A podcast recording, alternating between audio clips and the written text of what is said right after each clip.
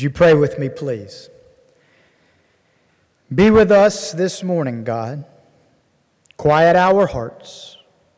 May our spirits be still, that we might hear from you. Amen. About that day and hour, we do know.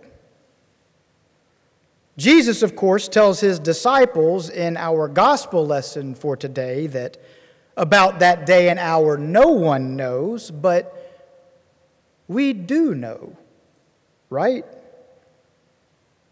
We know very well what that day and hour will be like. We, of course, haven't seen it yet, but we know what it will be like because the very character of Jesus, because the very essence of his teaching, because the very nature of his resurrection, because all of these things give us unmistakable insight into what that day and hour will be like. We know through these things that come that day and hour, peace will permeate this broken earth. We know that come that day and hour, justice will roll down like waters and righteousness like a mighty stream. We know that come that day and hour, exploitation will cease, and crying and death will be no more. And we know that come that day and hour, goodness will triumph over evil, and that the light will drive out the darkness completely. We know because the character of Christ reveals this to us. We know this because the essence of his teaching points to this for us. We know this because the substance of his miracles exemplifies this for us, and we know this because the very nature of his resurrection prefigures this for us.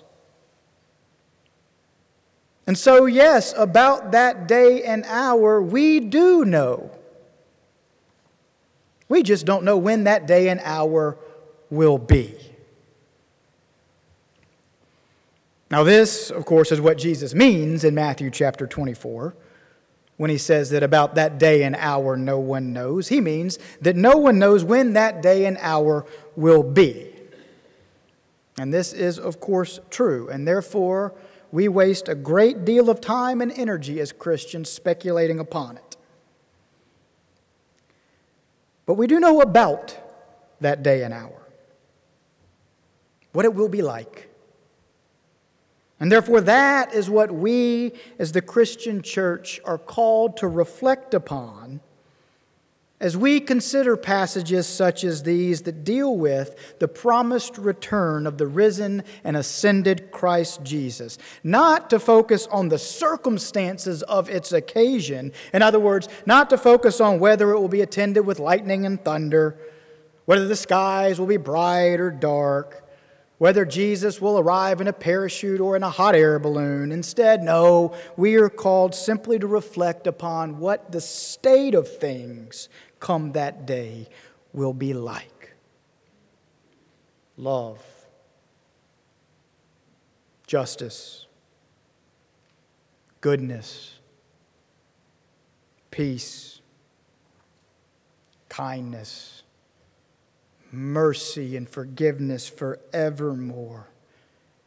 And let us remember as Christians, this is not just, in our view, a pie in the sky fantasy. This is not just utopian here and now idealism. This is, for us, instead, a divine promise.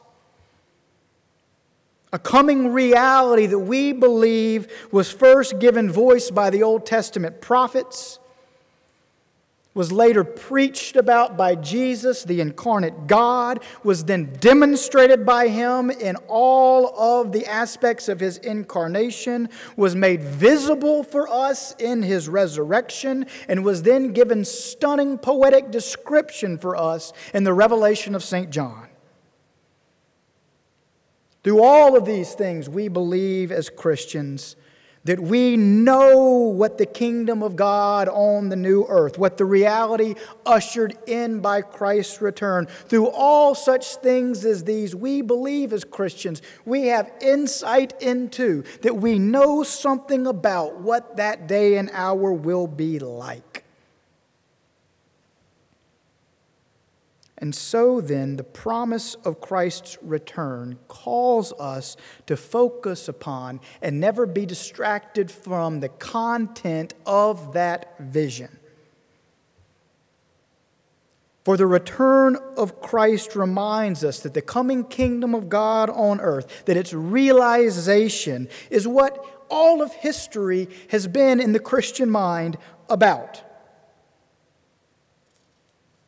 For Christ's coming at that unexpected hour, the Christian believes, is the end.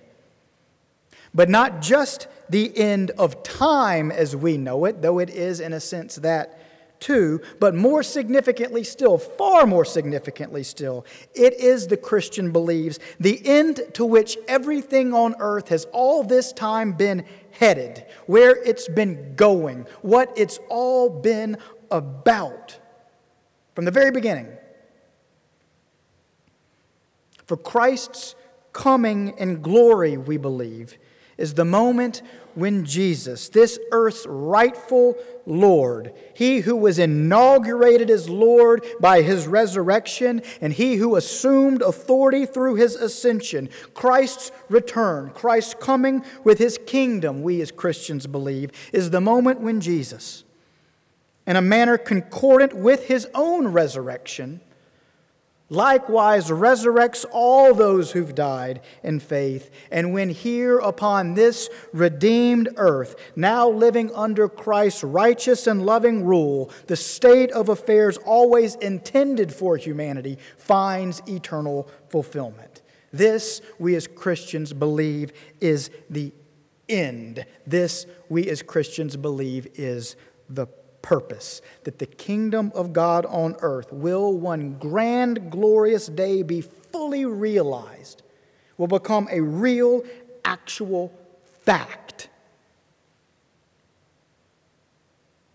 This state of things is what we, as Christ followers, believe on faith all of history has been heading toward.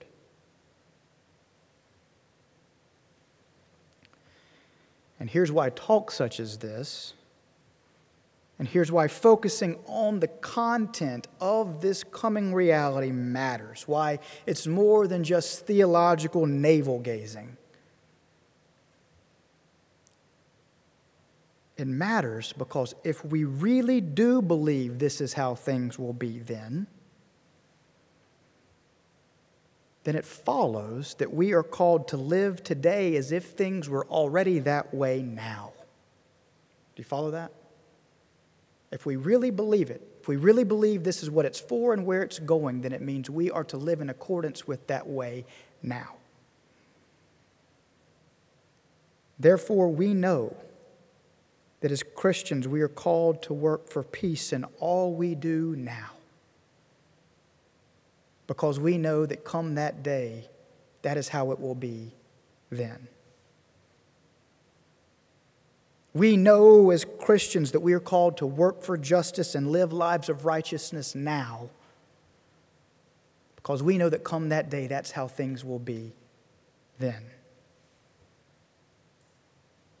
We know as Christians we are called to be merciful to one another today and to offer goodwill toward everyone now because we know come that day, that is how things will be then. So, no, we don't know when that day and hour will be. But yes, we do know what that day and hour will be like. So therefore, you must be ready, says Jesus to his disciples, pointing to these things.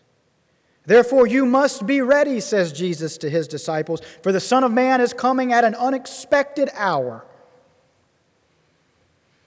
The Son of Man is coming. And he's coming at an unexpected hour.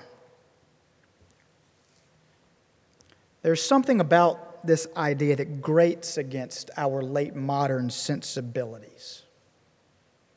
Am I right? The return of Christ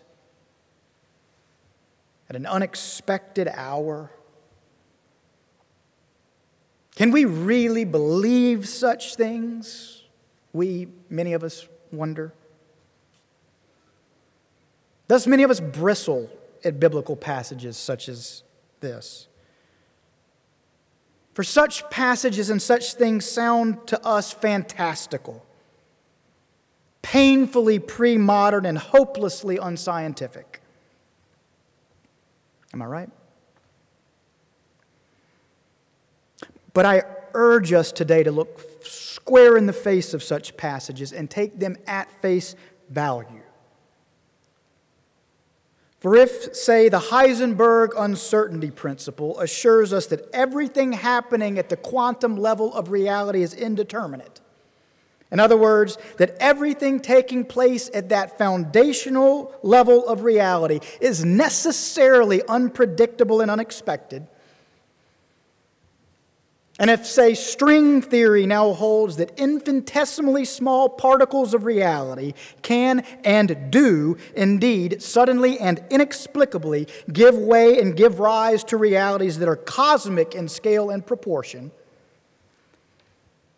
and if, say, M theory holds that there are other dimensions to reality in which and from which material bodies can pass from dimension to dimension, then if so, if what we in our human limitation through physics can know about reality, and it describes such seemingly fantastical things such as these as not only possible, but in fact as actual, as things happening right now. If so, then why on earth are we ashamed or embarrassed at the claim that the one who created all of it could indeed take on human form?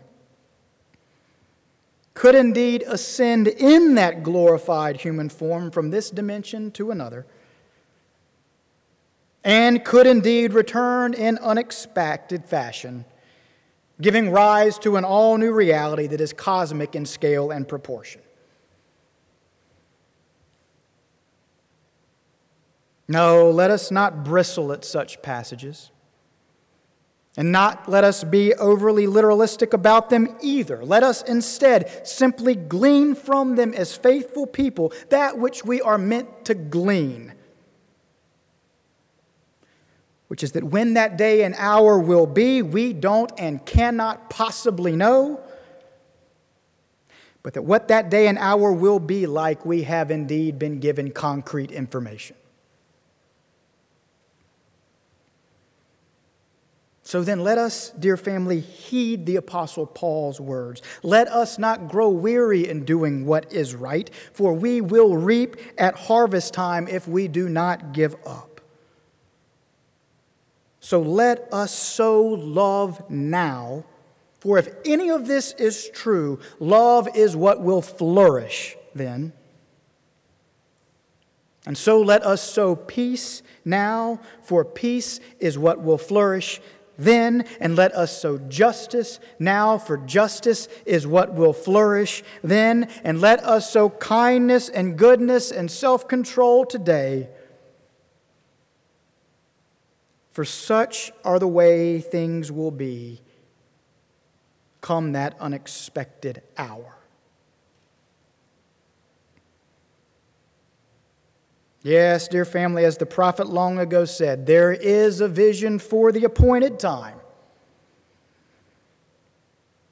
So let us live in accordance with that vision today. And all God's people said, Amen. And I will be down front now to receive any this day who might want to orient their lives around the risen and ascended Lord, calling him Lord and Savior. Any who might this day want to rededicate